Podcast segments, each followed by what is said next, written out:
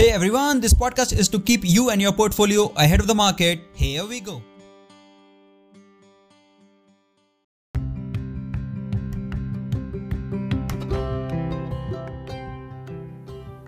Music is now a fastest growing internet business.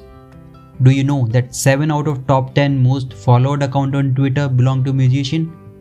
Or top 10 most watched videos on YouTube owned by musician?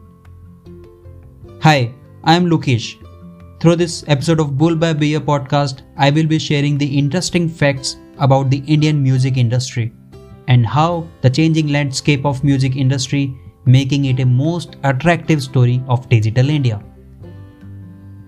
Every time you stream a song on any streaming platform like Gaana, YouTube Music, Saavn, Amazon Music, that streaming platform pays a fee to the IPR owner of that music.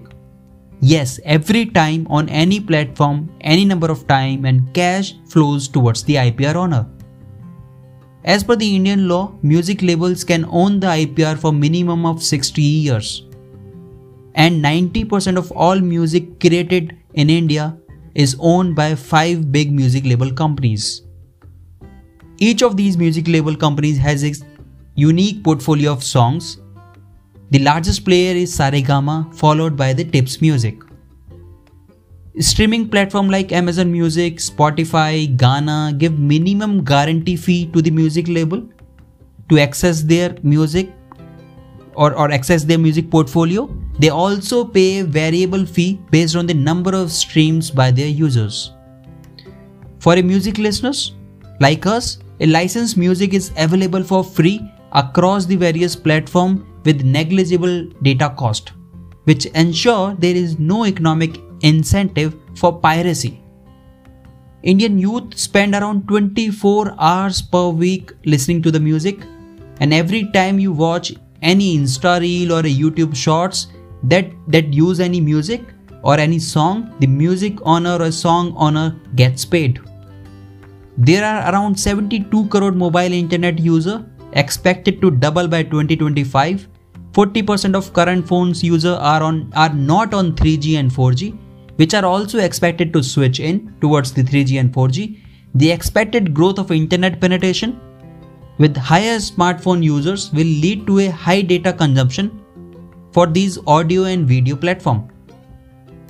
With a more global platform focusing on Indian domestic market, revenue in both subscription as well as ad based model of streaming music is expected to grow at an annual rate of more than 35%.